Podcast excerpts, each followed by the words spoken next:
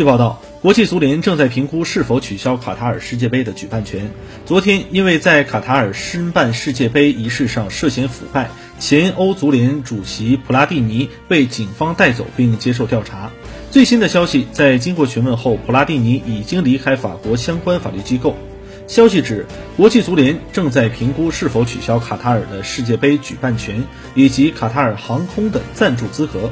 该媒体同时表示，但这并不是可以轻易裁决的事情，今天将会进行研究。